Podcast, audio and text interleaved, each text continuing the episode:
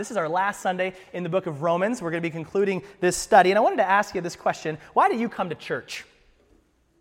Why, why, maybe this is your first time here. Why did you come here today? Or maybe you're a regular church attender. What keeps you coming back to church? Um, Initially, somebody might come through the doors uh, because they've heard of the, the good worship music like we've had this morning. This is a, an all star team up here today. Uh, we might, you might be because you've heard of the fabulous preaching. But that, studies show that's not what keeps you coming back to church. Because here's, here's the reality no matter how great the band is, and no matter how great your, your preacher may be, and you got a good one.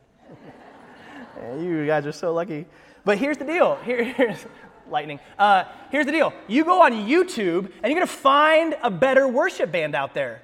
You might even find a better preacher if you look hard enough, right? There's always going to be somebody out there that you can tap into and just stay at home and listen to them. That's eventually whatever worship band or whatever preacher, they're gonna, you're going to become used to them. And that's not what sustains somebody. And, and studies show that what keeps somebody coming back, 90% of new attenders at a church will come back if one of the three, if these three things are happening. Number one, they're able to articulate their faith. In other words, what they believe and why. That's the foundation. Otherwise, what are we doing? Why, why, are we gathering here? But then these other two, it's interesting to note, they belong to a subgroup. What we mean by that is like a, a home group or a Bible study or the worship team or a service team, a smaller group of people where you can actually do community together. Then the third thing is that they have four or eight close friendships in that body. People that they would say are friends, deeper than just someone I, I know their name and, and, and shake their hand on a Sunday morning.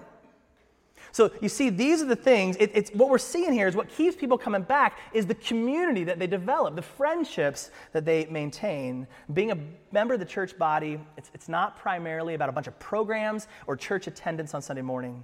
It's about knowing your faith. It's about knowing the God of that faith, the author of that faith, and then knowing that in a community of real life friendships. That's what we're called to. And in the book of Romans, we've been looking at, uh, we've called this message, the, the series, the, the power of the gospel. We believe that's the heart of what Paul is trying to convey to the Roman church that he's writing to. And we see this kind of summed up here. This is our last week, and we're going to look at the last chapter in chapter 16. And look at how he sums up this idea of the power of the gospel. Verse 25 Now to him, to my God, who is able to strengthen you, there's the power, according to my gospel, that word means good news and the preaching of Jesus Christ. Says, My God will give you the strength you need for everything you need through Jesus and the good news of who He is and what He's done for you. And what we're going to see this morning is there are three things that the power of the gospel plugs us into or connects us to, right? Using some electrical um, metaphors. So, the three things. So, first one is the, the power of the gospel connects us to people connects us to people. In this final chapter, we're going to see, and this was very common at the time of Paul's writing, but he is going to, um, he wants to greet or send greetings from individuals um, along the way. And so he, he says, uh, he greets 27 different individuals by name, and then he sends greetings from eight individuals, which some quick math tells me that's 35 people mentioned by name. And that's not including the house churches he's referencing, the families that he's talking about. He, he wants to talk about these people by name. These are people that he knows. Now, remember, Paul's never been to Rome. But there are many people that he did know that eventually migrated to Rome. There was also that, that we talked about Emperor Claudius kicking out the Jewish people from Rome. And so a lot of them were scattered to regions that Paul has been to. And in this way, all roads quite literally lead to Rome. Because Rome was the one that built all the roads. And so it's very common for people, even though he's never been to Rome, that a lot of people he would know would be in Rome at this time. And so he wants to address them personally. He wants to show us that people matter, real individuals matter. And so we don't have the time to read through this entire text, but I, have highlighted all the names as we kind of zoom through this. And I want you to note, feel the love in this passage. There's warmth, there's familiarity, there's camaraderie going on here. And the other cool thing that comes out of this is if any of you guys are looking for baby names, some really good ones in this passage. This is amazing. So he talks about Phoebe. Phoebe is the one that probably brought the letter to the church at Rome. Prisca, or maybe you better know her as Priscilla and Aquila. Uh, they talk about that, that couple in, in the book of Acts. And then we've got Epaenetus. Uh, if you have that, go check it out to your local doctor uh, immediately, I would recommend. Uh, we've got some other names that I definitely am not even going to try to pronounce. Uh, verse 9, Urbanus which I think would be a great inner city outreach name if you're looking for something like that. Uh, verse 11, the family of Narcissus. Probably a lot of egos in that home. I don't know what's, what's going on there. And then my favorite, verse 12, Tryphena and Tryphosa, which I think is that commercial about the medicine with the two old people holding hands in separate tubs. I don't know what's going on in that family, but they need Jesus, right? Okay, so um, there are other names, again, that he just, he's mentioning that he knows by name. Those are the people he's greeting there. And then down in verse 21 through 23, he says, here's some people who wanted to say hello. We know the name Timothy. Tertius, verse 22, is the one who actually dictated this letter. Paul, and, and it was common at this time uh, with the writing ways that they did back then, that he would just say it and then someone else would write it. I've been trying to get my secretaries to do this in the office, and they refuse to dictate my sermons for me. So I'm going to fire them next week. Um, but I'm just kidding, uh, probably. Um, so, what, what, the heart of what Paul's trying to get at here, he's trying to get at the fact that the ministry is about people. Church is about people. Our life, it's about relationship, right?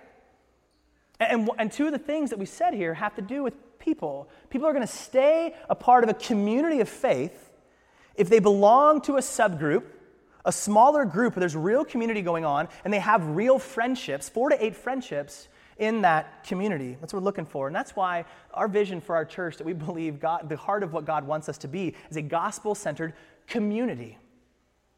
That community word is so central to what we're doing. And I love it. I've used this quote several times, but Andy Stanley said it this way You can't one another in rows.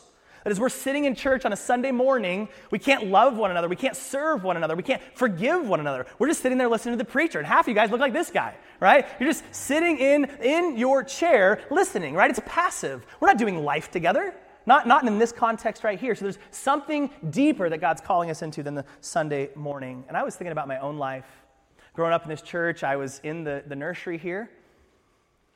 And, and the last 30 years of my life, 35 almost years of my life, spent majority of that growing up in this church. And I just saw, grabbed some pictures from my, uh, my computer of all the individuals that God has brought me into in my life, specific people that I can name, that I've done life with, that I've gone on conference trips with, that I've, that I've done all sorts of life and ministry, tears and, and, and laughter I think about families who have been in this church for a long time, like the Stroms, the Thorntons. We got a Thornton family reunion down here in front today. I didn't even know. I wasn't invited to the reunion. I don't know what's up with that. But, but this, these families that I've known, friends in my life like Ian McEwen and Jacob Peterson, that I've walked down some hard roads with, friends who have been there with me, for me, through thick and thin. Think about the current home group I'm in, the names of individuals like the, like the Webbs and the Lorings and the Taves and Ryan and, and the Birds and the Gillises and Ryan and Josiah getting married in June. Um, that sounds like a good idea. Uh, the Welcome Home Group, we've, we've added some new families this, this past uh, couple months. Man, what a blast to get to know the Turners and the Bices and the Chias and Linda and the Jacksons and the Manharts and Jackie. What an encouragement they've all been to me to get to know them, to hear their heart and what God's doing, and become friends with them. And then I'm blessed to have a lot of my own family here at the church that I could, that they're fellow believers, that we get to see each other on a weekly basis, and that's a blessing most of the time. Love you guys. The power of the gospel connects us to people. So I ask you, are you in relationship with people that you can name, that you're doing life with? That's what the gospel invites us into. And the second thing, and it goes along with the first, the power of the gospel connects us to truth. The power of the gospel connects us to truth. One of the cool things about the book of Romans is that it teaches us that there's actually more than one way to be saved. Did, thank you. I'm glad my Aunt Debbie's here. Did that strike any of you as funny, other than Debbie? It should, because it's heresy right? That's not true. And you have the, you have the answer sheet in front of you. Romans says there's one way to be saved, amen? It's through the person of Jesus, grace through faith in Christ. There's one way to be saved. Now, that's an obvious lie, at least to one of us in this room. Um, but, but look, look here's, here's the reality. Paul says there are going to be liars who are going to infiltrate into your community and they're going to try to knock you off course. Let's listen to the words here. Verse 17 I appeal to you, brothers, to watch out for those who cause division and create obstacles contrary to the doctrine that you've been taught.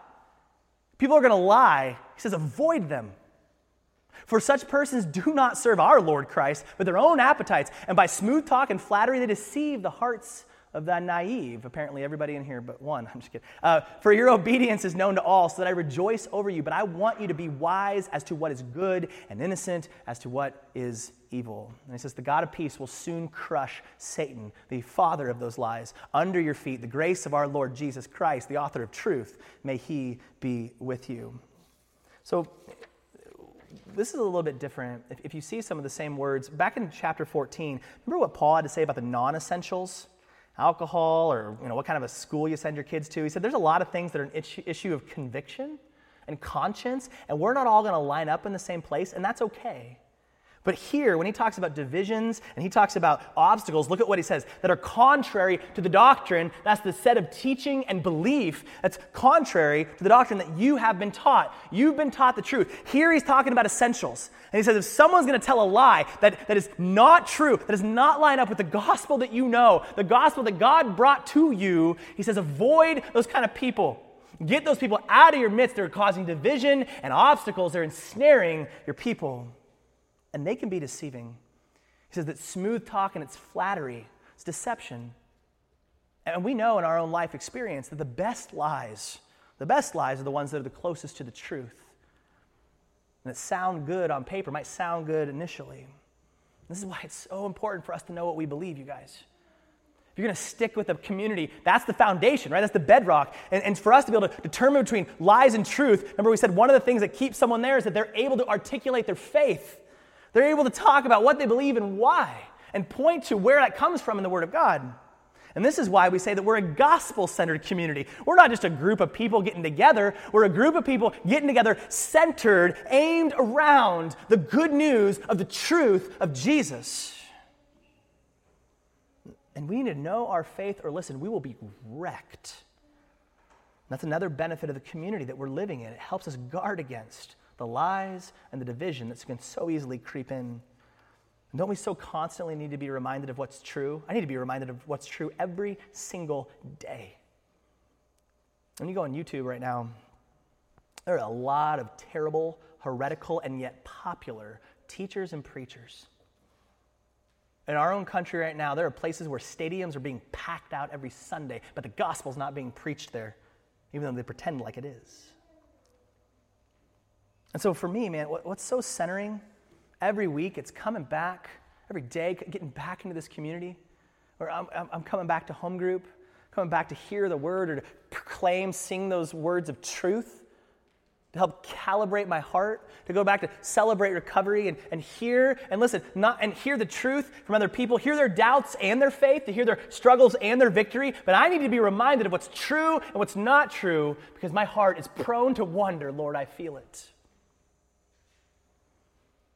We got to get outside of our own heads. We're like a, a, pack of caribou. And when one of us gets off by ourselves, we're easier to get picked off by the wolves, right? We got to stay together. This is the gift that God's given us. And in Ephesians 4, uh, Paul talks about the way that we are to equip one another, that the leadership in the church is really to equip the saints to do the work, and that as we are building one another up, moving toward this unity and faith in Jesus, he says, here's one of the things that comes out, verse 14. Then we will no longer, if this is happening, we'll no longer be immature like children. We won't be tossed and blown about by every new wind of teaching every wind of new teaching. We will not be influenced when people try to trick us with lies so clever that they sound like the truth. Again, it's deceptive. Verse 15, instead, we'll speak the truth in love. This is our job to one another. Growing in every way more and more like Christ, who's the head of his body, the church. We got to speak the truth in love to one another. Now, sometimes we don't want to be in relationship, right? All the introverts, raise your hands. See, the introverts never raise their hands. we, and it, man, I'll tell you, here, here's the deal. You, you walk into community, here's what I can guarantee you it will be messy and muddy and ugly at times. Because you're walking in with a group of sinners who are still in the process of becoming like Jesus. But man, our minds so easily get out of whack. We fall into the pit of lonely discouragement if we try to do this thing by ourselves. That's not what He made us for. He created us for community. We need one another. And listen, not just because it gives us warm fuzzies, because a lot of times it won't. It's because we're in a battle. We're in a, a, real life war. And one of the weapons that God has given us in the trenches is each other. Last week, Paul said in, in Romans 15, he goes, Pray for me, strive with me, agonize with me. We said that word means because I'm doing battle and I need you. And as we go out there and we are engaged in this warfare, we got to put ourselves in the kind of relationship with people who will faithfully pray for us, people who will courageously speak truth to us when we get off track. We're believing the lies of the evil one. We need each other. And what the gospel does is it connects us to each other and back to the truth of that good news. The third thing, the third thing the power of the gospel connects us to is God. I love the way the last verse of the entire book says this To the only wise God be glory forever through Jesus Christ. Amen. What a great note to end a book on. Our hope, our power does not primarily lie in other people, and it does not even primarily le- rely on facts or truth. It's God Himself, the creator of those people, the author of that truth. He's what the book of Romans is about, He's what it's all about. Celebrate Recovery, one of the things, we always start um, every meeting off as, as we introduce ourselves. We say our name, and then we, we, talk, we, we talk about who we are in Christ, and then we state our problems. So I would say, My name is Justin. I'm a grateful believer in Jesus who struggles with S, y, X, Y, and Z. And everybody says, Hi, Justin. Listen, if you're here today and you can't admit or identify your problem, you know, yeah, life's pretty good. I'm better than all my neighbors. We're kind of floating through this, this cloud. This gospel's not going to mean much to you. If, if our problem isn't real, then what's our Savior for? What is He saving us? What is He helping us for. If we don't see the problem, we won't see the need for the remedy. And as we look back, we do a little brief run through back to the book of Romans. Remember where Paul took us. The, the, the baseline here that we got to start with we got a problem. And what that problem is. Because we all got problems in our lives, but a lot of them are first world problems, right? Like this little poor cat got the little disc thing on his head. Um, or maybe, have you ever had this where you're hungry, but you just brushed your teeth? That's so frustrating and consider it pure joy when you face trials of many kinds, right? Or what about this when your cookie's too big for the cup? Are you kidding me? And I don't want to break that cookie in half. You know it changes the flavor. I don't know how, but it does, right? So, so we got these problems, but you won't believe it. These aren't our worst problems. We got deeper problems than that, and we make light of it. But man, even some of our felt needs, some of the loneliness and the hurting and the sickness, and man, some of us have been doing battle for years in those things, and we're not minimizing those problems, but that's not the deep root problem that Romans wants to get us to. And until we get to the root of our problem, we're not going to see the need for the root of our solution.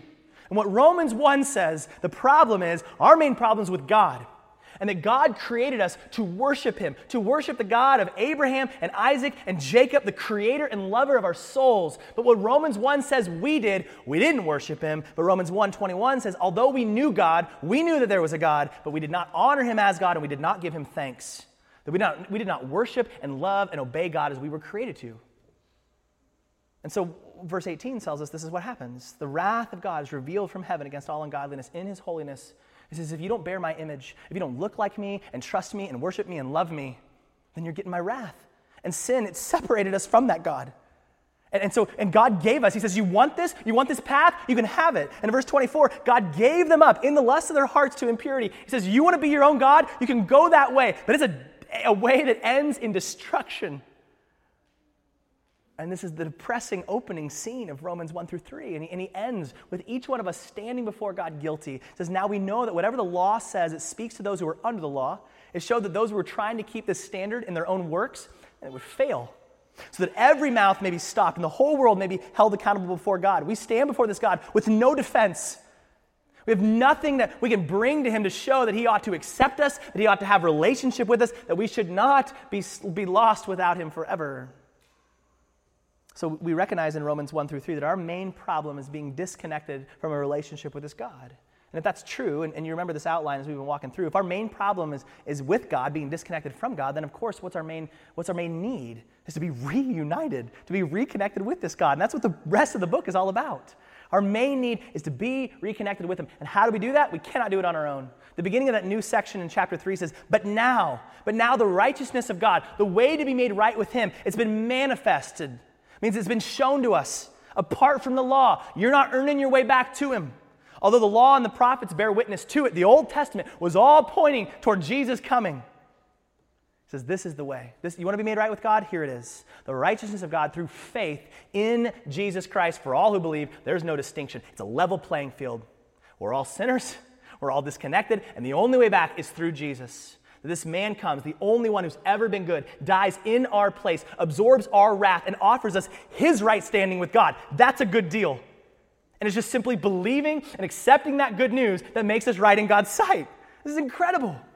And the rest of the book just unpacks this. Romans 4 reminds us of Abraham, the father of our faith. It says, man, Abraham was made right with God not by works, It was before he was circumcised, before the law was even around, that God declared him right in his sight. How did he do that? By simply believing the unconditional promises. God said, I'm going to bless your socks off. And, and Abraham said, okay. That was it. And he says it's the same thing for us.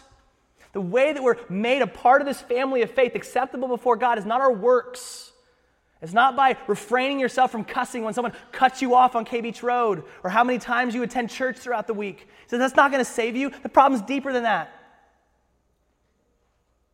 The only way to be made right is by trusting that someone else was good for us. We can never be good enough. And Then Romans 5 talks about this new family. He says, You were in that old Adam, all he gave you was sin and death, quite the, the DNA that he passed down. He says, You've been removed from that old Adam and put in the new Adam if you've placed your faith in Christ. In this new Adam, in the second Adam, in Jesus, you've been given life and peace and a right standing with God. That's a much better Adam. And then in Romans 6, he goes, But wait, there's more. There's more. Not only have been freed from the penalty of sin and made right in God's sight through a new relationship with Him, but Jesus also saves us from the power of sin. That He says we have been made one with Jesus, that we died with Him, that we were buried with Him, and now we've been raised to a new life with Him. And here's what happens He says, Your new life, you're free from the power of sin. You are now able to please God and do what He says, that He's your new master now. No longer is sin your master, where all you could do is sin in the past. You got a new master, and that's Jesus. This is a new life where we're free, free from the bondage of sin. But He says this new life, as we look to, okay, what does it mean to grow as a believer? Romans 7, he goes, I'll tell you how it's not done. It's not through going back and trying to keep that law. Not because there's anything wrong with the law. The law is perfect. The problem is you, it's, it's a me thing. Because your flesh can't keep the law. So there's got to be something else outside of it. It's not just external obedience that will always fall short on. He says, there's got to be something internal. And Romans 8 says, that's exactly what I've given you. He says, what I've given you is this new spirit in you. We called it portable Jesus. He put the spirit of Jesus inside of us. And now, no longer by keeping the law, but by trusting this new nature, this new heart, this new will that we've been given freely through Christ, it allows us to bear fruit for God in the way that we were originally intended to. And this Spirit, man, he, tell, he reminds us of truth. He's the Spirit of truth, Jesus says. And in this chapter, Romans 8, maybe the most beautiful chapter in all of the Bible, he reminds us there's no condemnation now that you're in Christ, now that you have this new Spirit. He, he reminds you man, there's nothing that can separate you from this love. He reminds you that one day you're getting a new body and you'll be free from suffering, from sin, and from death. And he says, hold on in hope. And when you can't and you don't even know what to pray, the Spirit's going to pray for you. And He, inside out, will make you more and more like Jesus in a way that glorifies our Father. And then Romans 9 through 11, remember we zoomed back out and we looked at the big picture. And we saw God's sovereign plan before any of us were created and how He was going to save the whole world. And remember, we saw that Jesus was going to come through this one nation, the people of Israel. And that through that nation, he would save all the nations. But then we saw it was actually this nation's very disobedience, their very killing of him, that, that allowed mercy to be shown to all the nations. It was through their killing of Jesus and his shed blood that allowed the Gentiles, the other nations, to be invited into this new thing that he was doing in Christ.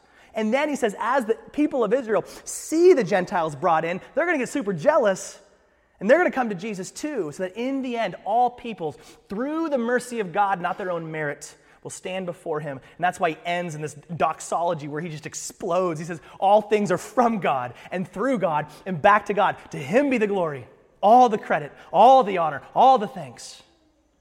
And then he ends this section by talking about this practical okay, what does this life look like now? He says, Man, in light of the mercy that he's shown to every single person, every single nation, what do we do? We give our lives to him been bought by the blood of Jesus. We belong to Him now. And so we give ourselves to Him in this act of worship for Him to change us, for Him to transform us from the inside out. And we said this new life is a life that's marked by love. It's going to be a love for one another in the body, the people that we can name and do community with. It's going to be a love toward our neighbor that doesn't know Jesus, telling them about Jesus. It's going to be a love toward our enemy, he even says. That can only be done in Christ. No one's loving their enemy on their own. It's a love toward our government, and nobody's obeying the government on their own, right? But he says, if you obey, if you, if you trust me, you'll trust the government. You'll obey the government because it's, it's an extension of, of obeying and, and trusting me. And then he said in chapter 15, there's going to be people who have different consciences and convictions than you, but you're called to love them, not to just prove that you're right. He wraps it all up here saying, uh, what am, what am I doing here? I'm creating a new humanity through the only person that's ever been good, Jesus. And through him and him alone will you glorify me like I had originally created you to do. Our main problem was with God our main solution to be reunited with that God comes through the person of Jesus. That's the power of the gospel. And this last verse summarizes it so perfectly.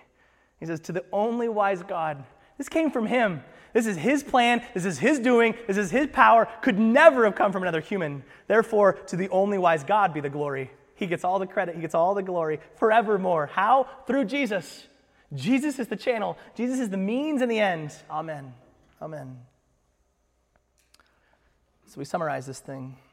The power of the gospel connects us to three things we see in this chapter. I want to land the plane by applying this to our lives. So the gospel connects us to people. So I want to ask you this simple question Are, are you in community? You find yourself in gospel centered community. Now, for some of us, making friends is hard. And let's be honest, some of us have been very burned by church before. We've been done wrong, deeply. And it can be a scary step of faith.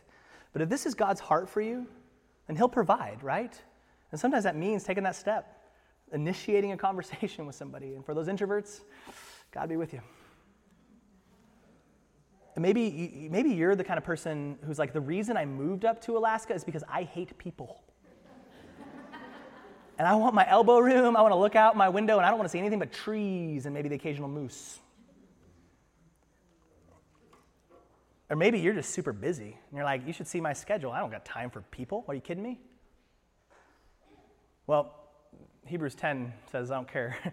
It says, let us not neglect our meeting together as some people do. There are some people who neglect this. This is why he's calling us into this. But encourage one another. What does that imply? We got to encourage each other. We, we need courage because it's a scary world out there. He says, You don't do it alone. Now that the day of his returning is drawing near. So, what's going to keep you coming back long term is not preaching, it's not worship music, it's, it's finding this community. The call is to make disciples, to be disciples and to make disciples, and you can't do that on an island by yourself. Now, for some of us, and I, I, never want to boil this down to church programs, but there are avenues that we have to get involved, and it's going to be different for everybody. There's not one way to do community with other believers. Maybe you love, you like, man, I want to rock out with that worship team. There's a whole group, a community right here that you could jump into. Or maybe you're a real man like me and like working with your hands, you know, just like tough and tumble. Why are you laughing? Um, we got a facilities team here. You could join the facilities crew. Maybe your heart's for the lost and, and you want to evangelize, you want to reach out, you love cross cultural ministry. We got a missions team that's meet, mission, I said from last week, mission and action team to join in with. We have home groups. We have men's and women's Bible studies. We have, we have, uh, we have, we have uh, youth ministries and children's ministries.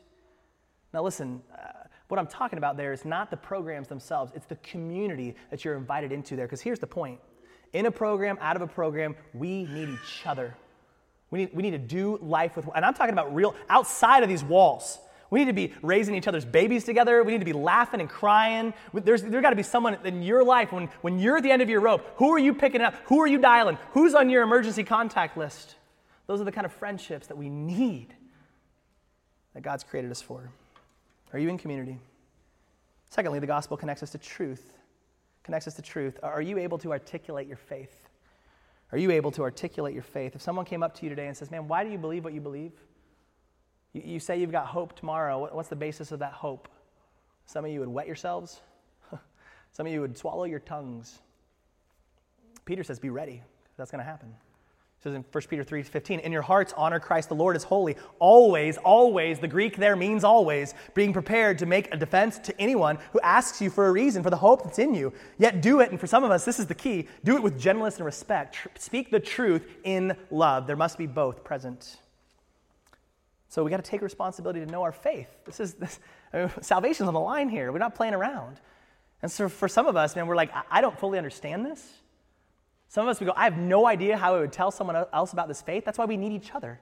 That's why the caribou need to stick together and remind each other of the truth, equip each other to do this work of discipleship, and to be willing to speak the truth lo- in love to one another. We've got to tell each other the truth. When, when a brother or sister is sliding off track, we've got to be there. We've got to be there to speak the truth, even when it's hard. And the last one, the gospel connects us with God. And this is the, probably the most important question I could ask you, and it's simple, um, but it rocks us to our core. Are you in love with Jesus? Are you in love with Jesus? Are you connected to your God? Now, I know this is a weird thing, right? This is different than a flesh and blood relationship where you can see them and touch them right now. So I understand for some of us that's kind of, kind of even a, an abstract concept. How do, we, how do we have a relationship with the Spirit being God? What does that look like? In Revelation, when, when Jesus, he had, he had seven different churches he wanted to address in, in the letter. And he talks to Ephesus, and, and at the beginning, it looks really good. Like, it looks like this is the kind of church, like if you're going to a new community, then plug into that church. Look at verse 3, uh, excuse me, verse 2 of chapter 2 in Revelation. I know your deeds, and your toil, and your perseverance, that you cannot tolerate evil men. And you put to test those who call themselves apostles, and they're not. And you found them to be false. And you have perseverance, and you've endured for my name's sake, and you've not grown weary. That sounds like a pretty good church. They know the truth, they're kicking out the heretics. They're in it for the long haul. They're enduring. They're persevering, right? Like that sounds like a, the kind of church you'd want to join up with. But then he says, This is what I got to say against you. And in a lot of ways, this is all that matters. Is what I have this against you. You left your first love. He goes, Yeah, you know the facts. You know the truth. Yeah, you do a lot of good work, but you've abandoned me. You don't love me. And this is what he, this is, these are hard words, man. He says, Therefore, remember from where you have fallen and repent and do the deeds you did at first, or else I'm coming to you and will remove your lampstand out of its place unless you repent. Listen, we can be in community.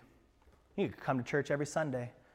Man, you could go to like eight different churches and just hit them all. Like Berkshires got a Saturday night, Bible Chapel's got a Sunday morning. Like I'm, I'm in like eight different home groups. I'm in every service team. I can play every, you know, uh, instrument in the band. Like I can do all those things. And you could know the truth. You could dominate at the sword drills. You got sparky jewels from head to foot. You, you got the old school Bibles. I guess they still make them with the paper. Uh, that sounds pretty cool. And you, you underline and you write notes in the margin. You got like eight different colors of highlighters. You got it all figured out because you took that precepts class. You know the truth. And, you, and you're in community. but this man, it says, if you don't love me, if, you're love, if you don't know your God, that means nothing. You're a gong and a cymbal, Corinthians 13 would say. We can know a lot about our God and we can do a lot of things for our God. But the question is do we know our God? See, I'm stepping into this new world called marriage soon, and, and from what I hear, you could, I mean, you could know a lot about your spouse. You could do a lot of things for your spouse. You could hold worship services for your spouse, sing songs about your spouse, deliver beautiful sermons about your spouse, write books. But if you're not spending time with that person, that's not a relationship. That's like a weird cult. God says, What I've created you for is not just to know things about me, and it's not even just to do a bunch of things for me. I created you to know me, to love me, to have a relationship with me. This is the most beautiful gift we could have ever been given. Do you know your God? Are you in love with Jesus? Our main problem with this God who created us for this relationship, we said, talk to the hand. We went and did our own thing, our own way.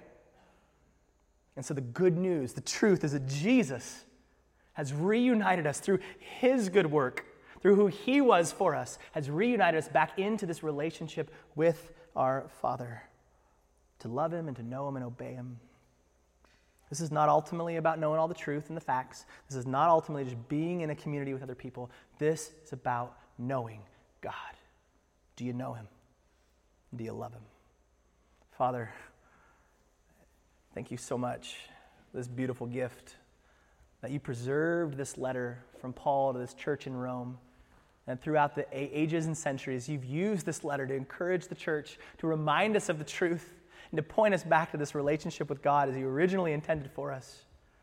Father, we so easily fall off the mark. There, there might be someone in here today that doesn't know the truth at all that has never entered into this right relationship with God through Jesus, may they make that step today, place their faith in the person of Jesus, quit relying on their own works, and fully surrender to Him. Maybe there's someone in here that has been disobeying the call into community, trying to do this Lone Ranger Christian thing, and it's just not working. Or maybe there's a fear of what it will look like to step into community. Lord, you've called us to this. You will provide the means. Maybe there's someone in here that's just gotten completely off track of the truth and they're listening, that the lies in their head are much louder than the truth of your word. May you use us as fellow brothers and sisters to come alongside each other and to point us back to that truth. This is not a game, this is life and death. And then for those of us, and I know my heart's been here so many times, even this past week, where I know a lot about you, and I've been doing a lot of things for you, but I haven't been walking with you. I have not been enjoying, delighting in a relationship of, of knowing you as my God, as my Savior.